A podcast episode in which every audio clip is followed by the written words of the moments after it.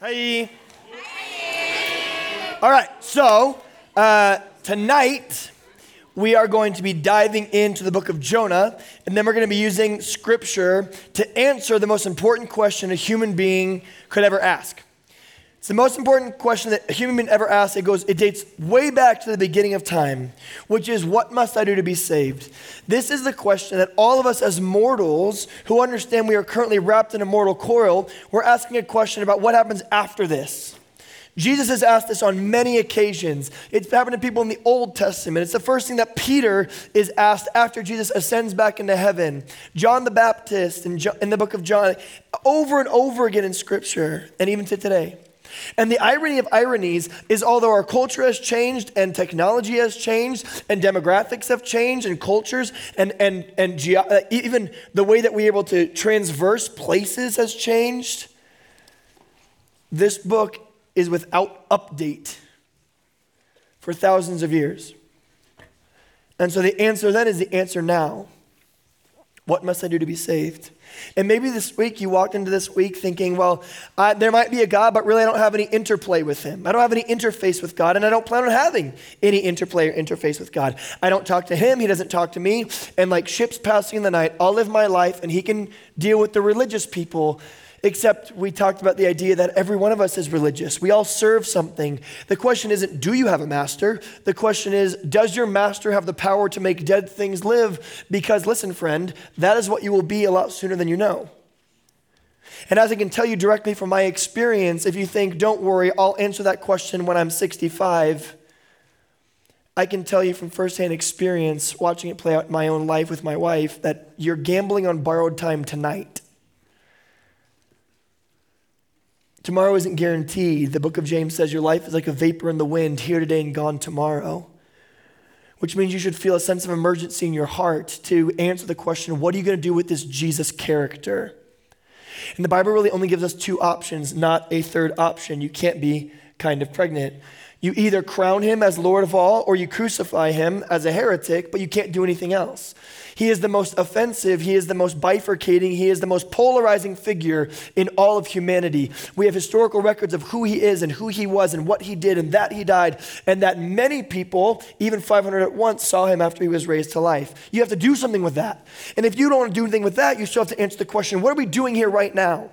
When a Middle Eastern carpenter decided to spend 3 years giving a radical message, and you and I are talking about him right now.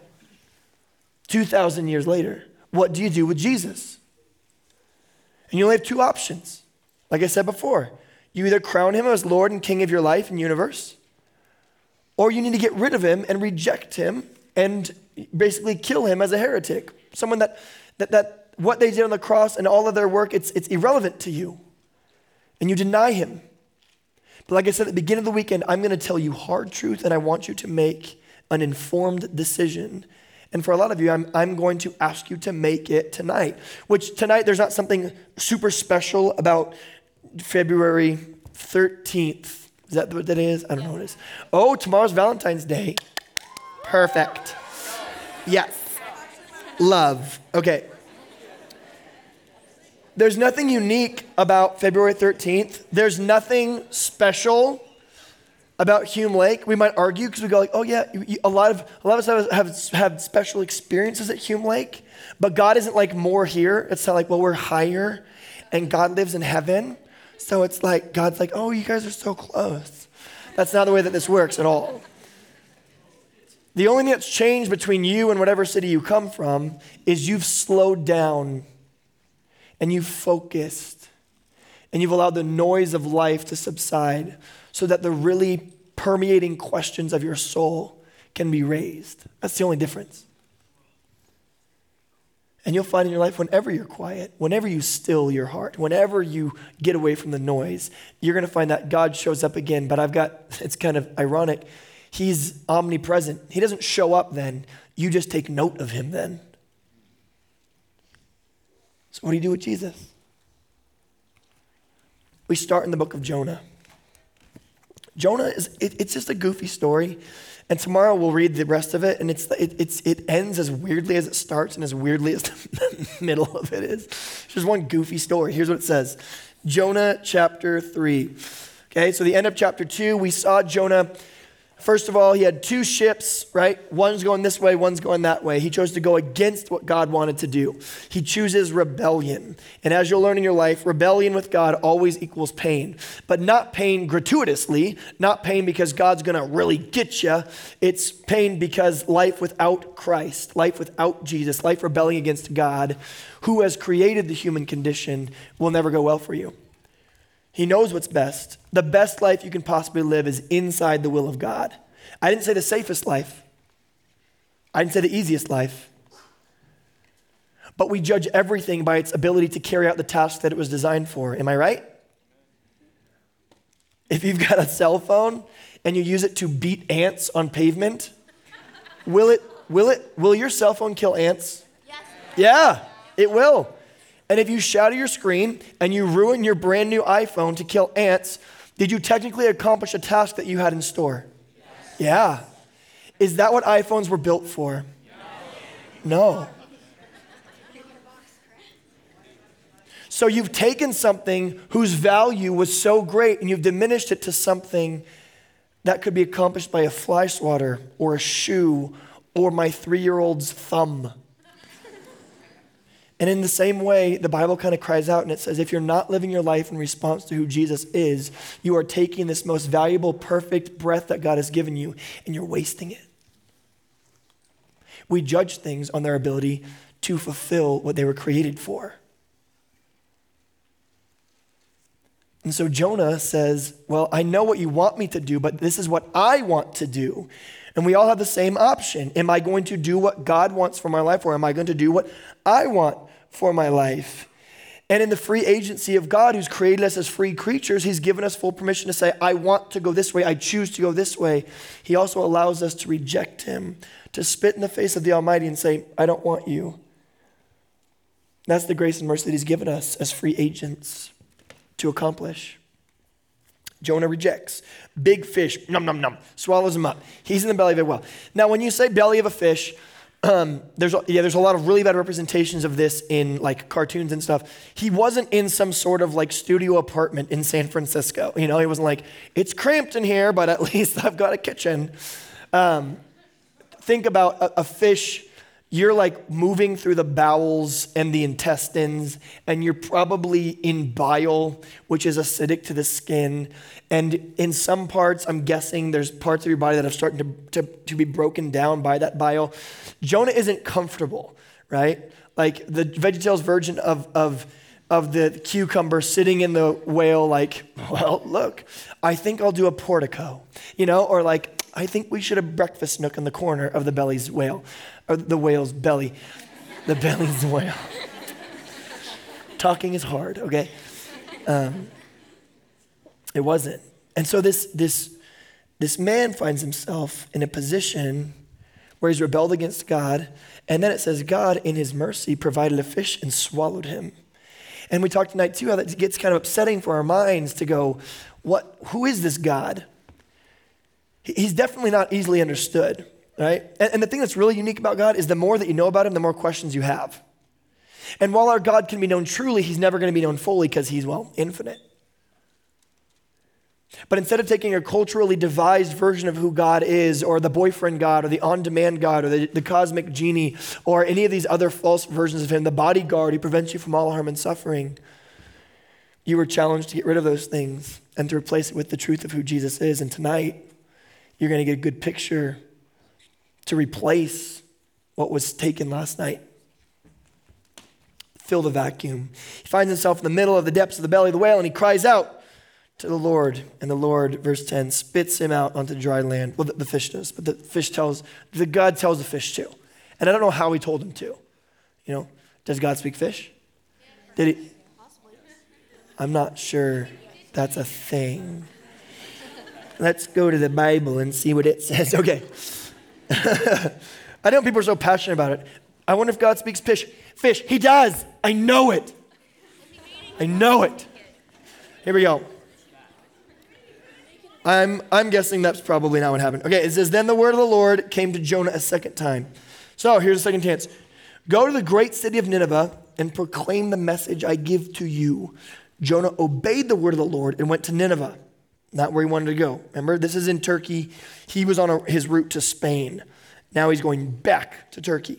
Now, Nineveh was a very large city. It took 3 days to walk through it. Jonah began by going a day's journey into the city, proclaiming this: 40 more days and Nineveh will be overthrown. Okay, so he starts a clock. Okay, here's a countdown, friends. Y'all are going to die in 40 days. He feels pretty good about that. He's seen the backyard gnomes rebel and party and go against what God says for a long time. He knows their stories. The Jewish people were very familiar with the atrocities of the Ninevites. If you look back in ancient history, they know they're bad people. So he starts the countdown clock. He expects the backyard gnomes to do what they always do, which is party and hang out, wear hula skirts, all those other kind of things. Okay, that's just what they're going to do. Not that any of those things, like wearing hula skirts, it's not sinful, but I'm trying to attach the theme to the Bible. So give me a little grace here. So the idea is, I've seen what they do. They're not going to repent.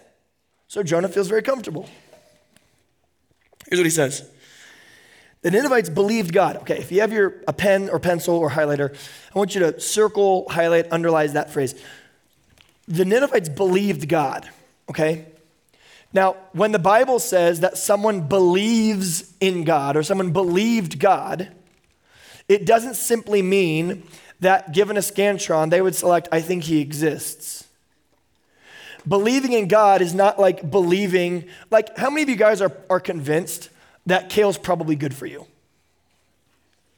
Right? Kale. You ever had kale before?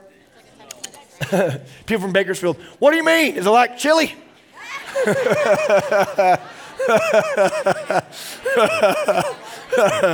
Okay.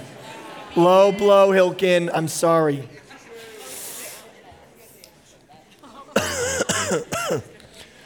Right? We're convinced. Right? All of us know that reading is probably better for your brain than binge watching the next true crime series on Netflix. We get that, right? Like, how many of y'all have read a nonfiction novel cover to cover in the last 30 days? Nerds. Okay, so, no, maybe you're not nerds, but I'm a nerd too, but I still haven't done that.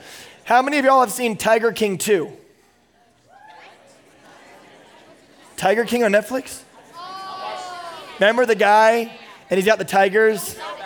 Joe Exotic, that's right, good. My point is, Carol Baskin, that's right. My point is that we might all know intellectually that it's better for us to sit down and read a book than it is for us to binge a TV show. We might realize that kale is better for us than cotton candy. But if that belief doesn't convict and change who we are, the Bible would never use the word believe. When the Bible uses the word believe, it means the belief itself was so foundationally convicting that it changed who you were. So Genesis 15 verse 6 says this: Abraham believed the Lord and God credited it to him as righteousness. That wasn't Abraham going, all right, yes. No, that meant Abraham was going, I'm going to do whatever you say. I'm going to go to a land that I don't understand. I'm going to do whatever you need me to do. That's what belief always means in Scripture. It always means I give all of myself. I'm convicted of the truth of this. So, the Ninevites believed God. And we're going to watch the way that respond. Here's what it says. A fast was proclaimed. So everyone, they felt so convicted of what happened, they stopped eating.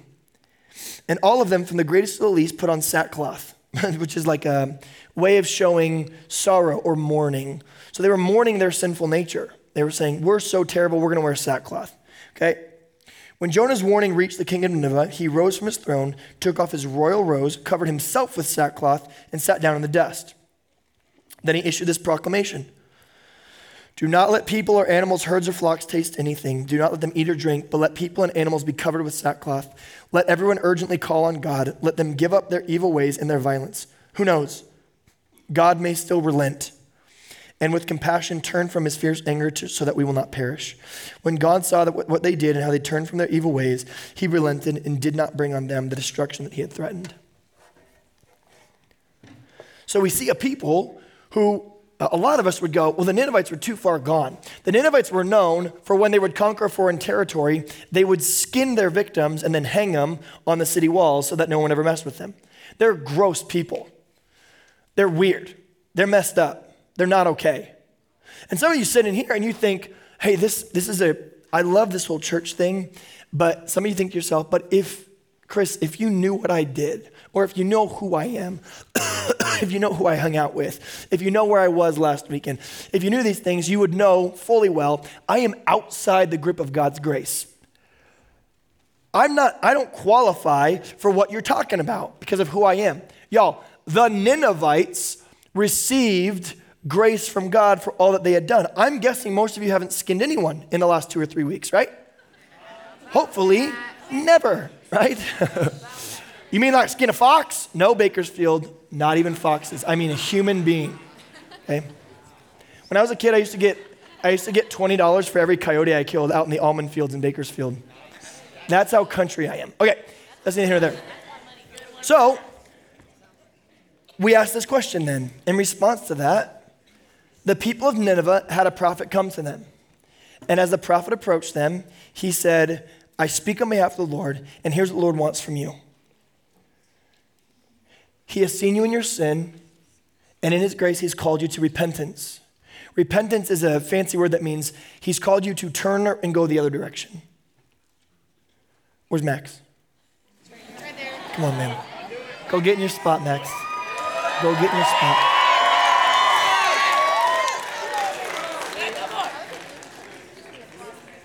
Actually, Max, do you come here? The balcony can't see you, so I'm going to have you go over on that side of the stage, and I'm going to come on this side of the stage. What do you think about that? Max is my man.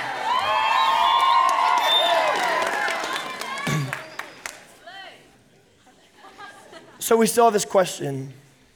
There's a massive gap between the brokenness of us as people, the sin that we've committed, the idols that we've worshiped, the guilt on our conscience, the stain of our sin on our soul, and his holy perfection.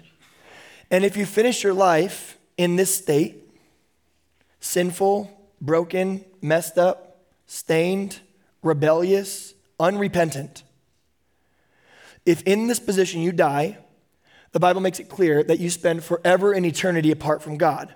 And you might go, I don't really like God anyway. I'm not into this whole God thing. Why is it such a bad thing? Let me help tease this out for you. The Bible makes it very clear. Every good and perfect gift comes from God. Okay? Would you think that comfort is a good and perfect gift?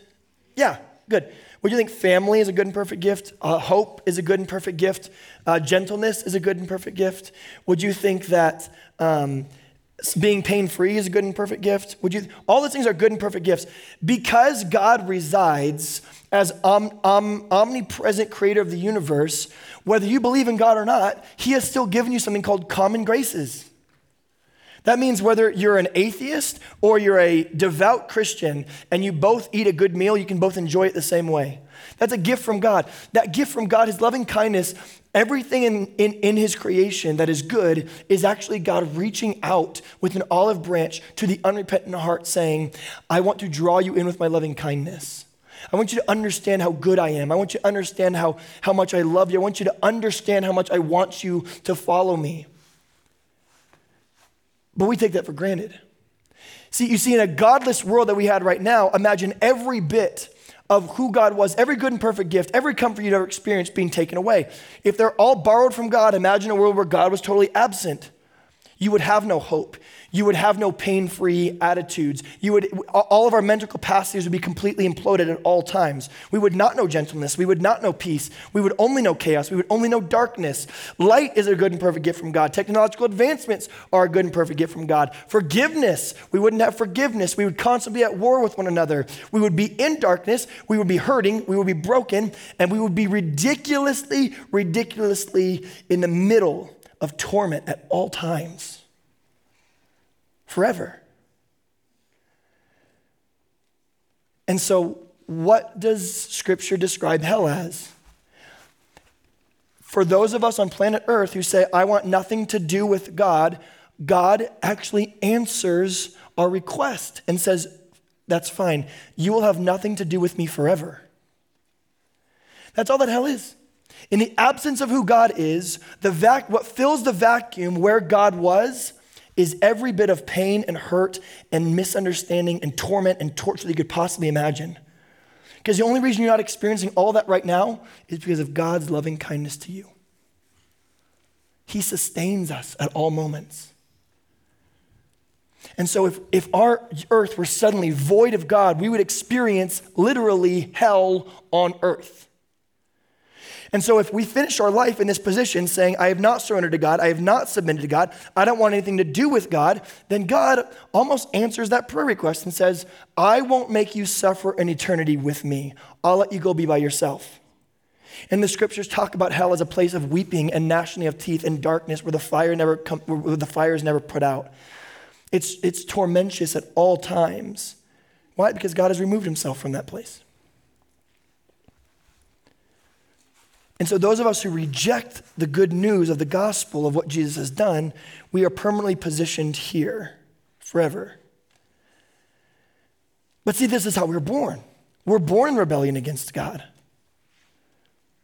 And so without some kind of a solution, you have to understand, this person spends eternity in hell away from God. This person, same fate. This person, same fate. This person, same fate. And if this person is like the nicest person you've ever known, right here, never do anything, it's like Mother Teresa right here. Without Jesus, same fate as that guy over there. Same fate, same fate, same fate. No heaven, all hell. All hell, no heaven, all hell. It's this way all the way until you are categorically perfect in every way. But friend, you can't even do that. All you had to do was be born, and you've already screwed up your chances of making it there by yourself. And most of you in this room were born. Biology. And don't get it twisted, like we talked the other night. Ever since then, we've just made it worse. So we got a question then. If I can't get there on my own, and some of you guys, especially us pious Pharisees who grew up in the church, we go, well, I do bad stuff, but I also do really good stuff. So in our minds, we're like, I went on a missions trip, getting a little bit closer. I gave all my money to poor kids, getting a little bit closer. Instead of playing football this year, I became a monk. I don't watch SpongeBob because sometimes he's naked. It's bad for my brain. I make sure that I only watch Jesus movies, even though they're pretty much cringy. I just watch the Chosen series, right? And so when we think about Jesus' crucifixion, we can in our heads, religious kids, talking to you, go, yeah, when Jesus died, I was guilty for maybe one or two of the beatings he got, but I'm not like the bad kids. They're responsible for the nails and the feet and the hands. That's their responsibility. I was just like a cold shiver on Jesus' back. That's my only responsibility in the crucifixion of Jesus. No, we are fully culpable. You are fully guilty. And so what are we gonna do about that? We're over here, he's over here, and every step I take closer, I prop myself up and I try to fix the problem that I've created. That's A, stupid, and B, pride. So if I need to be where he is in order for me to go to heaven, to be counted as perfect, then we need an external solution. The solution's not gonna be found in yourself. You can't think your way there, you can't work your way there, you can't pray your way there, you can't worship enough, you can't go to church enough, you can't do any of that. You can't get a step closer to him. Can you have a seat on the edge of the stage? I'm going to use you again in a minute, but I don't want you to leave. Also, thank you for being such a great candidate for this. Appreciate that. And so we're going to finish chapel time by just answering the most profound, simple, and in many ways, pressing question on most of our hearts. If we know that this is true, then what's the solution? What must I do to be saved? Is there actually a way for someone as messed up as me to be able to surrender their life to Jesus, knowing that when I die, I won't be over there cemented in that position, but I'll be over there in perfection, cemented in the position of worshiping God forever in his community with him. He restores heaven, he restores earth, and we spend forever in his perfect kingdom. How do I get from there to there? Or is it even possible? If you have your Bibles, here's what I'm gonna ask you to do. I'm gonna ask you to pretend with me right now that I just finished chapel. And you were like, what? You didn't finish. You said you were gonna teach us the gospel, the good news of how we can be saved from the sin that we live in, the sin that we were born in. Let's say for some reason I just finished chapel and then you found me afterwards and you're like, Chris. Hey, I got a question. What must I do to be saved? And I would go, I forgot. I knew it was gospel night. I knew I was forgetting something. I forgot that the whole gospel, okay? I would sit you down. So right now I want you to pretend it's you and me, and we're sitting out in the OK Chalet. Might be a whole bunch of people playing cornhole around us and doing whatever they're doing, but we're just having a one-on-one conversation, okay? Just you and me. So I want to talk you through this. I'm going to try to do it as succinctly, as comprehensively, as simply and with as much clarity as I can possibly muster, because I want you to make an educated decision at the end of this, okay? I'm gonna have the passages on the screen. I'm gonna encourage you, if you have your Bibles, to open up here, because this is the way that people for thousands of years have come to saving faith in Jesus.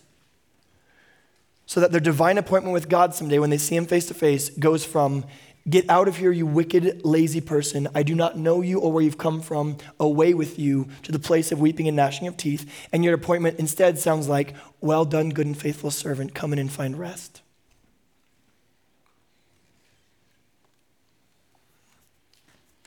If you have your Bibles, open to the book of Romans chapter 1.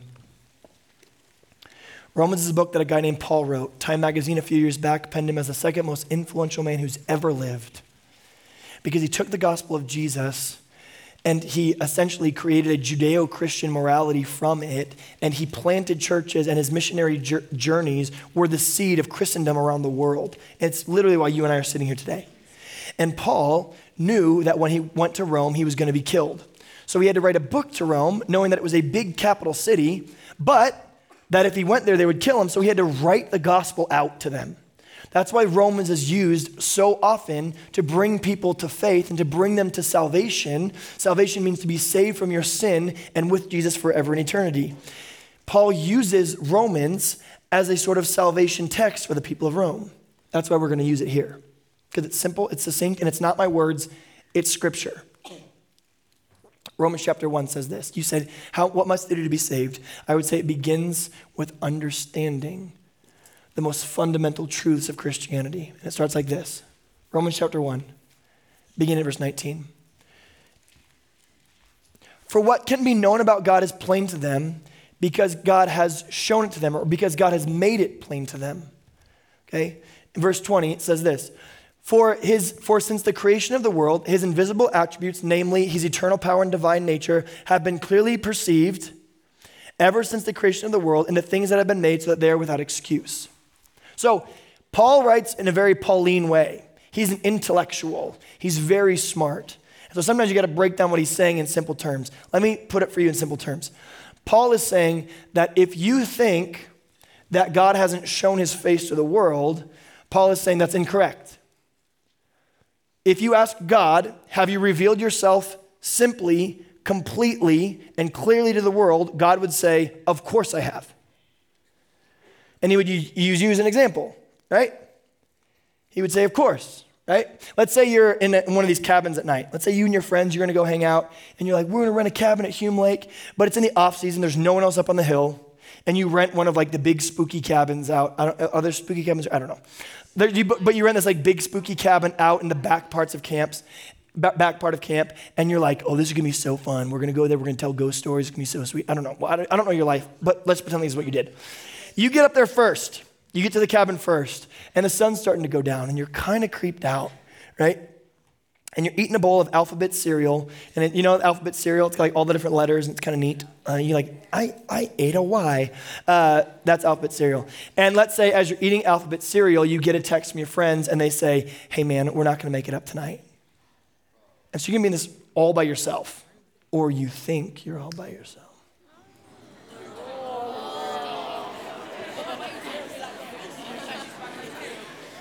So you are eating your alphabet cereal, and as you're eating it, something happens. You turn to see what it is. It's just a bear, but you don't know what it is. So you like turn really quickly. There's a bear outside, and you smack the alphabet cereal box, and the letters go everywhere, and you're like, "Ay, now I got to clean this up." So you go out of the room. You go back into the back room where there's a vacuum. You get it, and you bring it back out. And as you go back to it, you realize that the alphabet cereal now says, I wouldn't go to sleep if I were you.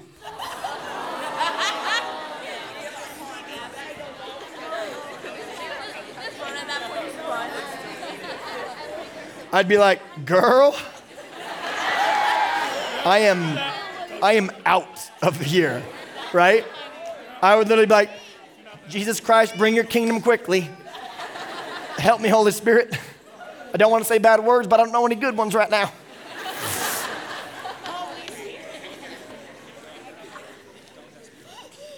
There's not a person in the room that would go, that's so silly. You know how random it is that I bumped that box, that it would spell those letters like that accidentally? No one would. Every person in here would not sleep, right? Unless you're like really into true crime, you're like, come get me, right? Or you're like Kevin McAllister, you sell like booby traps in your house. You're you thirsty for more? You like break ornaments and put them on the ground, like a big weirdo. Like an adult's not gonna go, okay. Anyway. Anyone who sees that just goes, this is the scariest thing I've ever been through in my life, right? I was on a hike with Peyton last time we were at Hume Lake. We waded through the water behind one of my buddy's houses out here. We were looking for bullfrogs. And so it was me, Peyton, Harper, and Brady, my three older ones. Paige was actually at the hospital, at the one that was closer at that point with Leo. Leo ended up getting diagnosed with something called acute onset cerebralitis, which is a really rare medical condition where a response to infection is the kid becomes basically a quadriplegic for a season. There's like some kind of swelling in the brain that causes it. He became unresponsive and everything. And then 3 days later, he was back to himself. But for 2 days, we literally thought we're going to raise a paraplegic son, a quadriplegic son. We had no idea what was happening. I didn't finish the story last night. I want to tell you that. He's fine. He's great. He's a tornado. He wrecks everything. But I love him so much, and he's fine. So, but we're out there, and someone had carved, like a heart and then like initials in the side of a tree, and as we're walking down the thing, and Peyton, at the time he was 6, he says, who wrote that? And I said, I didn't tell him this because this is way too, but in my head I thought, this is really profound that you saw something as simple as 2 letters with a heart around it, and you naturally asked, what was the first question? What the first word of the question he asked? Who? Do you see how instantly we're triggered by something as simple but yet complex as that? Something that looks designed, something that has complexity to it. We simply go, who did that? Isn't that funny? And that's a heart around a C and an R. That's all it was. And my son goes, who was here? My son did not go, what made that? Like, imagine if you and I stumbled upon this building, and as we were walking by, you're like, hey, Chris, is this the chapel? And I was like, yeah, it is. What do you think made this chapel? And you were like, I don't know, probably like builders, architecture, an architect, and like a building company. I said, no, you didn't hear my question. What made this chapel? And you're like, what are you talking about? I was like, because here's my theory. My theory is there was like this hurricane. Yeah. No, go with me. There was like this hurricane that happened, and then there was some kind of feud between the beavers and the otters, and the beavers started chopping down trees, and they started like, and then the otters were like, you get out of here. So they started putting up these barriers to them. And then the LED screens, they might look like, but I think if you really think about the way that bugs interact with one another, and stars came down. And right? And I gave you a strictly naturalistic explanation of how this chapel got here. There's a point at which you would go, bro, you're high. I'm leaving, right? you would just go, no, right? Like, even if we went on the walk together and I showed you CR with a heart around it, and I tried to make the argument that that was an accident and not on purpose, you would count me off as a lunatic. And yet, the complexity and the design that is so firmly fastened in nature, just for you to be able to see me right now with the cones and the rods and the pupil and all those things, if any of those are put into your head and into your skull without it being fully formed, your eyes don't work. You have microorganisms in you that can't be deduced any further down without being completely, they wouldn't do anything. They'd be inoperable. And yet they come fully functional so that you can operate in your life right now. And we see all these things, and we look at, if you look at like the human brain and you go, I think this was an accident, but you look at this chapel and you go, this must have been on purpose, or a CNN over the heart and say, this must have been on purpose, you have committed what's called a taxicab fallacy. The taxicab fallacy says, I think all this was an accident because it's complex. But the complexity we see right here was probably an accident. That's the taxicab fallacy. You get in and out of the cab to make your point whenever you feel like it, and it becomes convenient for you. It's a logical fallacy. It doesn't work. And if we observe complexity, if we look at alphabets and it says don't go to sleep and you respond to it in the same way when you look at the human condition, the blood, the uniformitarian movement of the world, that our earth is planted on 23.5 degrees on its axis and it spins to give us seasons and the tides and the way that the moon is set just perfectly that if it was any closer and any further away, the tides would overwhelm us or they'd underwhelm us to a point that wouldn't create proper tides. And that's what's needed. We have to revolve around a red dwarf G2 star in order for us to have liquid water and carbon-based mechanisms and the right elemental table for us to have carbon-based life on planet Earth. And that's not even going into the anthropic principles of which there's 122 at least. Those are all the little dials necessary for us to have life on planet Earth, including but not limited to the force of gravity on us, which if it was off in one part, in 1 times 10 to the 170th power, there would be no life anywhere in the universe. That is like taking a ruler that expands the whole universe. A ruler that expands the whole universe and putting inch marks on that ruler. And the force of gravity is set so perfectly that it's set to 1 inch on that whole ruler. And if you moved it 1 inch to the right or 1 inch to the left, there'd be no life anywhere in the universe. That's how fundamentally complex our universe is. So to look at a tree and go, who was here? And then to look at our universe and say, what made this? Is to, in my opinion, and might be yours too, you've committed a fallacy. Complexity means a who, but this complexity could be a what. And so Paul says this. I've shown you from the creation of the world my invisible qualities, specifically my divine nature. People aren't without excuse. You can't just go, well, I've never run into the idea that there could be a God. That's Romans 1:20. So the gospel message starts with this very simply. There is a God. Romans chapter 3 says this. Maybe you go, there's a God, but what does that make? What difference does that make to me? Great, there's a God out there. Well, God has a perfect plan for your life. God has a way that he created you, and we're all judged by the way that we line up to what we were created for, like an iPhone would, like a fly swatter would, like anything else would. And we, in our rebellion and our sin, we looked at God, who is the king, and when we live life by our own rules, which is what we call sin, God gave us a perfect set of laws, and every day you and I say, God, I see your rules. King, I see your rules, but I will do things on my own.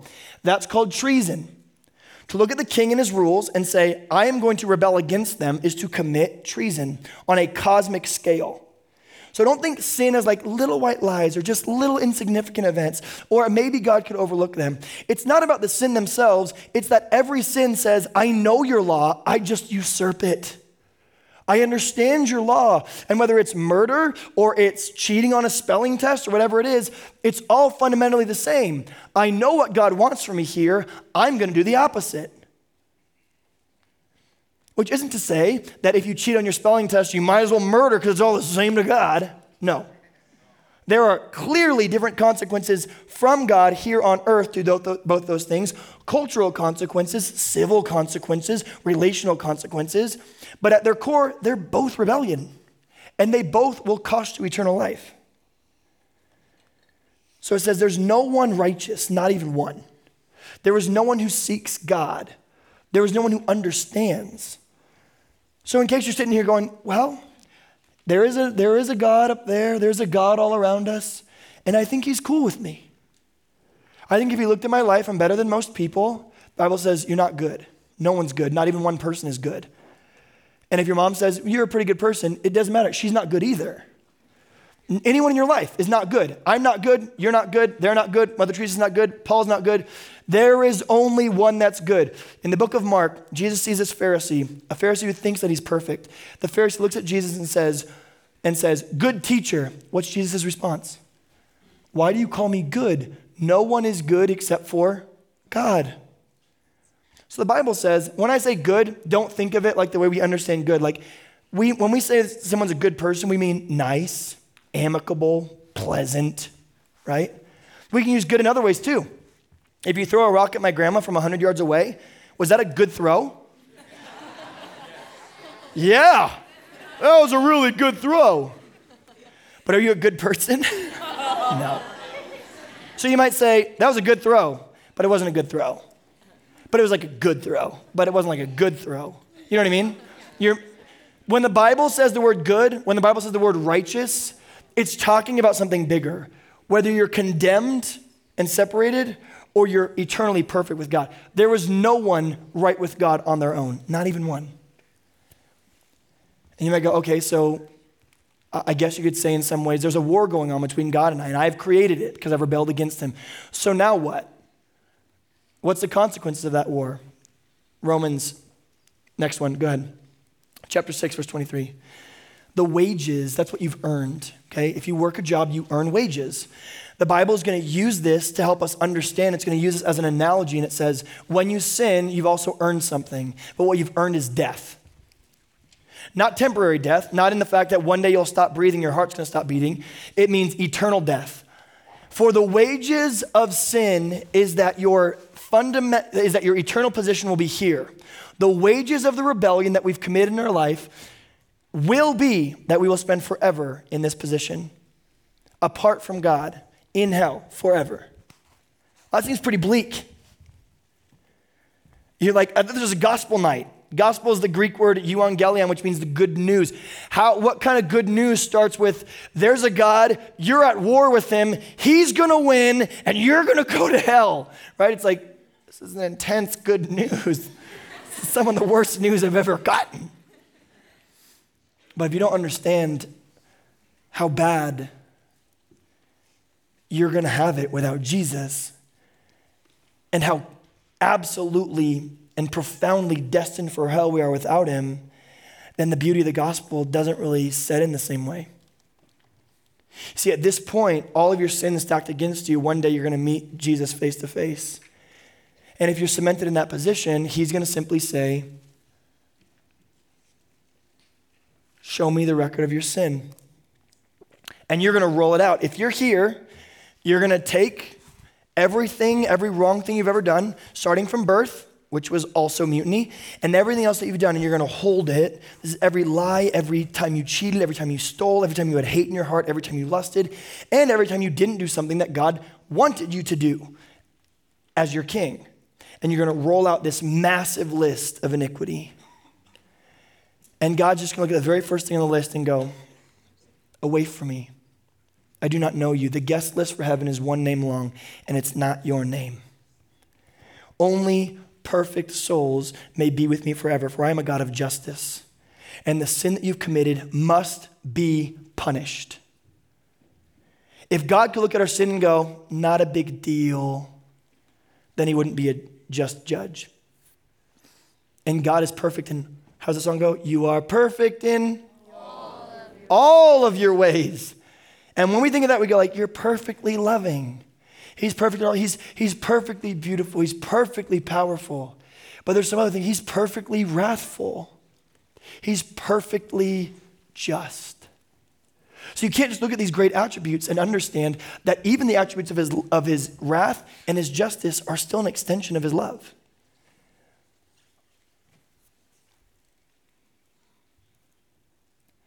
God's wrath is poured out on people who look at his son Jesus and say, your death on the cross was in vain. It was pointless. And God's deep love for his son only has one response to people who say, the death of your beloved son was a mistake. A father's only proper response to someone who rejects something like that is to pour out your wrath. And so we look at the wages of sin is death, and you're sitting in the courtroom with everything laid out against you, and you got no hope. Here comes the biggest but in history, Romans 5, verse 8. You ready? But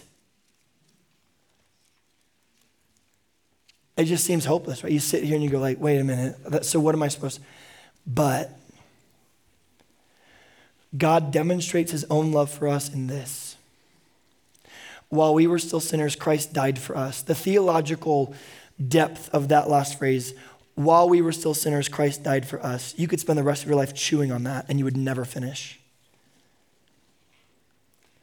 Here's what the gospel says. The gospel says in this position, God in his justice can't just go, all right, I'm over it. Get in here, guys. You're all going to heaven. Oh, I'm not really concerned about it anymore. This doesn't really need to be punished. We're just going to let this one go. He can't do that. So then what are we supposed to do? I can't step forward. In my current state, God can't come to me because in his justice, I will be annihilated immediately because he is so perfect and he is so just. It says, but God demonstrated his own love for us in this. While we were still sinners, Christ died for us. This is the beauty of the gospel. Here's what happened 2,000 years ago. 2,000 years ago, when Jesus became man, he, Philippians chapter 2, being in very nature God, did not consider equality or his current stance something to be held on to. Jesus, understanding what it would take, that in order for a wretched man to inherit a perfect kingdom, a perfect king would have to pay the price of a wretched man. So Jesus, in his love for you, not y'all corporately, not y'all in that church, not y'all in the balcony, you individually. The book of Psalms makes it clear. God knit you together in your mother's womb. Y'all never knitted before? It's not something you do flippantly, and you don't do it two at a time. You've never met someone who's like, hello. What are you doing? I'm knitting 3 beanies. No. When you watch it, there's the intricacy, and there's God knit you together in your mother's womb. It says he knows every hair on your head. He knows you by name, even if you don't know him. So don't make the mistake in thinking that you're just one part of a great mass of human beings of which God corporately loves all of us. God demonstrated his own love for you. What's your name? Me? Yeah. Charis? God demonstrated his love for you, Charis, in that while you were still a sinner, Christ died for you. Not y'all corporate, you. So what did he do? You can't step any closer to God without pride and more sin coming into the picture, but Jesus could, Philippians 2, be found in very nature God, did not consider equality with God something to be grasped, but instead made himself nothing, taking the form of a servant. And being found in human likeness, he became obedient to a death, a traitor's death, even death on a cross. Jesus kenosis himself. That means he emptied himself. He became nothing. But then he lived a perfect life, which is the life that you and I were supposed to live. And do the math. It's transitive property of something. If the wages of sin is death, then the wages of perfection is good. So if you sin, you deserve hell forevermore. But if you live a perfect life, you deserve heaven forevermore. So what did Jesus do? Jesus came and he became incarnate. That means he put skin on. Why? Because that's who you are. He became who you are. And the task laid before you was to live a perfect life to be with him forever. Jesus said, I got it. And he walked 33 years on this earth, living perfectly, never stumbling in any way. He was absolutely perfect. But then guess what? He died the death of a wretched traitor that you and I deserved. But wait a minute. The wages of sin is death, but the wages of perfection is. So how could you kill Jesus? You see, that's why the grave spit him back out. That's why when he went into the tomb 3 days later, he came back holding his wages in hand, going, I didn't deserve to die. I was perfect. The wages of sin is death, but the wages of perfection is life, and I was perfect. So out of the grave, he comes holding freedom and grace and mercy and life eternal. And now he walks around to all of us and he says, I've earned this for you. Would you like it? I've earned this for you in my life, my death, and my resurrection. Would you like to be part of my kingdom with me? This is the gospel. It's not us getting to God. It's God coming to us, putting on our skin. And then he put your number, he put your name on his chest and lived a perfect life. And then also when he was crucified, he had your name on his chest still. And he took the punishment for your sins. That's how God could remain perfectly just and still allow me, a sinner, into his kingdom.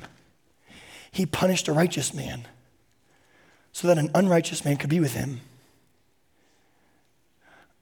God had to treat his son like a murderer to treat me, a murderer, like his son.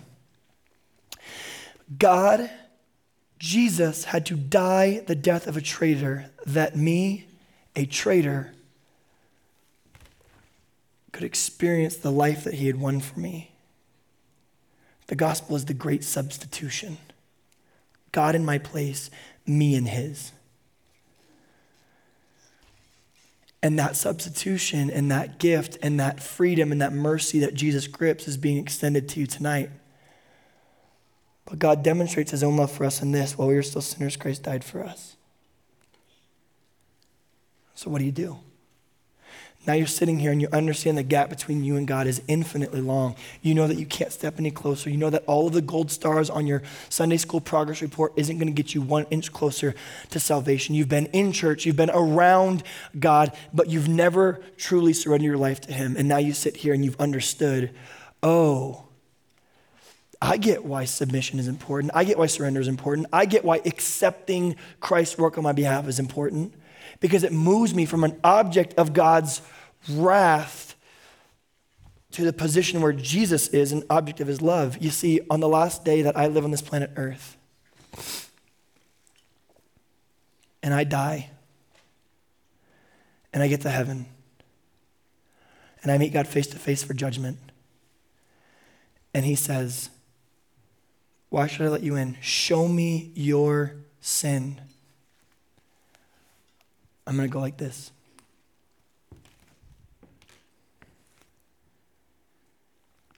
And Jesus is going to go. And God is going to look at him and he's going to go, well done, good and faithful servant, enter in and find rest. And Jesus is going to go, go ahead. You see, when I get to heaven, the judgment will not be on me. I will have my sins paid by Jesus. He will undergo the judgment that I deserved, and I will be found perfect. Why? Because a long time ago, I sat in the second row of this chapel, and I stood up, and I said, I believe that the work on the cross has paid the price for my sins, and I'm going to live the rest of my life in response to that. Well then, friend, what must we do to be saved? Romans 10 says this. To respond to this. If you declare with your mouth that Jesus is Lord and believe in your heart that God raised him from the dead, you too will be saved. For it is with your heart that you believe and are justified, and it is with your mouth that you profess your faith and are saved. Go back one slide for Michaela. Thank you, right there. There's really two parts to this. Neither of which you earned, neither of which you worked out, neither of which have anything to do with you. It's just something that you're accepting that Jesus has won. If you declare with your mouth that Jesus is Lord, that word right there, Lord, is Adonai. It means king. And believe in your heart that God raised him from the dead, you will be saved. So you say, what must I do to be saved? Here it is, and it's simple, and it's got two parts to it. It's not what you do. It's what you respond to what has been done for you. And it's two parts. Number one, it's to say in your heart, God, I know that I'm a sinner. a wretched, messed up, terrible, murderous, genocidal, adulterous sinner. I've broken every part of your law. I've rebelled against you. But God, I believe that when you died on that cross and rose again from the dead, that you pinned my sins to that cross, and I accept your work on the cross of Calvary as punishment and as penance and as substitution for myself. And now, Lord, you are the King and Lord of my life. And the second part of that he is King and Lord of our life, is the only reasonable response, because once we surrender to Jesus, the Holy Spirit, the third part of the Trinity, Father, Son, and Holy Spirit, now lives inside of us, and it's going to start making you new from the inside out. It's to say two things. I believe that your death paid the price of my sin and that your resurrection showed that you have the power to make dead things live. And I believe it. What does the scripture mean when it says to believe something? It's so foundational that it changes everything. The Ninevites believed God. Abraham believed the Lord. And it's saying you need to believe in God like that. And you might not understand everything on the first day. That's great. You might not totally get the intricacies and the idiosyncrasies of Christian theology, and that's okay. It's just to, in this chapel, even in this moment, to stand in a position of going, my life is a dumpster fire. I am sinful, broken, messed up, rebel against God, and I need an external help. Jesus, your work paid the price for my sins. And even though I'm going to mess up every day and I'm going to screw up and I'm going to fall short, I'm going to do dumb things, you will be the Lord and God of my life. And even when I go sideways, I want to reorient myself on who you are, because that's the only proper response to grace like this. Thanks, buddy. You can go sit down. Appreciate you and all your help.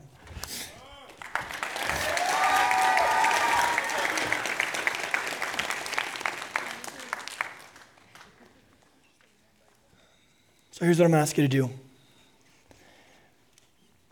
I know there's someone out there who could have done this better or more clearly. This is the best I got.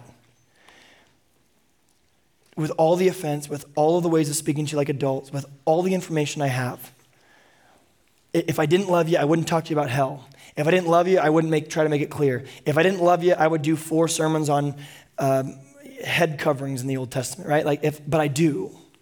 I love you. And so I want you to hear the fullness of what I'm saying. And I want you to understand what both decisions mean, what both responses mean. And I want you as adults to respond to it, knowing full well that rejecting Jesus has meaning and accepting his work on the cross has meaning too.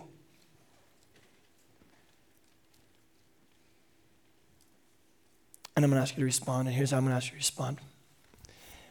In just a second, I'm going to pray a prayer that basically summarizes everything that I said earlier of what it means to believe in Jesus and to pronounce him as Lord of your life. At the end of that prayer, I'm going to ask you, if it was your first time to ever receive what Christ has done in your life, to give him your sin, to ask him to be the substitution on Judgment Day, that you can stand perfect and blameless before Jesus. If it's your first time to ever say, I receive what you have done, I follow you now, at the end of the prayer, I'm going to ask you to stand up when I tell you to. Here's why I might ask you to stand up. Because, friend, if you can't stand up in front of a room of mostly Christians, in front of a pastor who is Christian, in front of your counselors who are Christian, shoot, if we could baptize these walls would be Christian. It's Hume Lake Christian camp. Friend, if you can't stand here, you're not going to stand down the hill. Don't kid yourself. And secondly, it creates personal accountability. It lets us, as people who are already saved, understand, I've got a new sister tonight. I've got a new brother tonight. I've got a new sister tonight. Your father and my father are now the same. Your destiny and my destiny are the same. We're going to be slow dancing up in heaven together someday, just hanging out and eating chili and whatever we want to do, right? I know, I've got chili on my mind. But that's what I'm going to ask you to do. And it allows us then to hold you accountable. And it allows your youth pastors and your counselors to meet with you after this chapel and just for a second go, hey, just talk to me about why you stood. That's why. And so I'm going to ask us to all pray together. And if given all the information, you go, I get it. And I receive what he's done. I want to respond to this. Lord, be the Lord and Savior of my life. I give you my sin. I receive your perfection. I want you to pray with me right now. In your hearts. You don't have to pray out loud. Pray with me.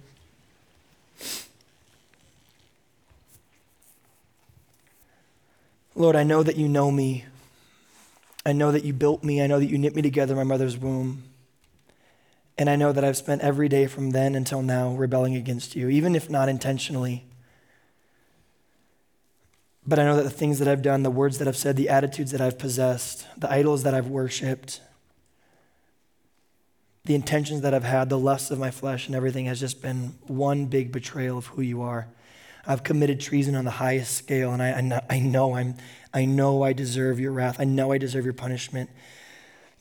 But God, I believe wholeheartedly that 2,000 years ago when Jesus went to that cross, that he paid the price for my sin. And tonight I want to surrender that over to you. I don't know why you are willing to take my sin and give me eternal life. I don't get it. But I want it. And so tonight I confess my sin to you. I know that I've fallen short. I know that my life is messed up. I know that I'm a dumpster fire. I know that I keep sinning against you. I know I've done things my own way. But God, I'm asking you to forgive those things in my life. I believe that you died on the cross to take away those sins. I believe that you will then stand in judgment and you will pronounce me perfect because you lived the righteous life in my place, a substitution. And God, even though I'm going to mess up, I want to commit tonight that because of what you've done for me, send your Holy Spirit into my heart and change the way that I think. I want you to be Lord of my life and not myself. I surrender not just my sin to you, but also my whole life to you. From this day forth, even knowing that I'm going to keep sinning and keep messing up, that from now on, I do that all under the grace of your forgiveness. I want to know you as Father. I want to be known as your son. I want to be known as your daughter until I get to see you face to face and enter into your kingdom forever. Would you take my sin, receive my belief in who you are and what you've done for me? And God, you are God now, and I am not. In your name we pray. Amen.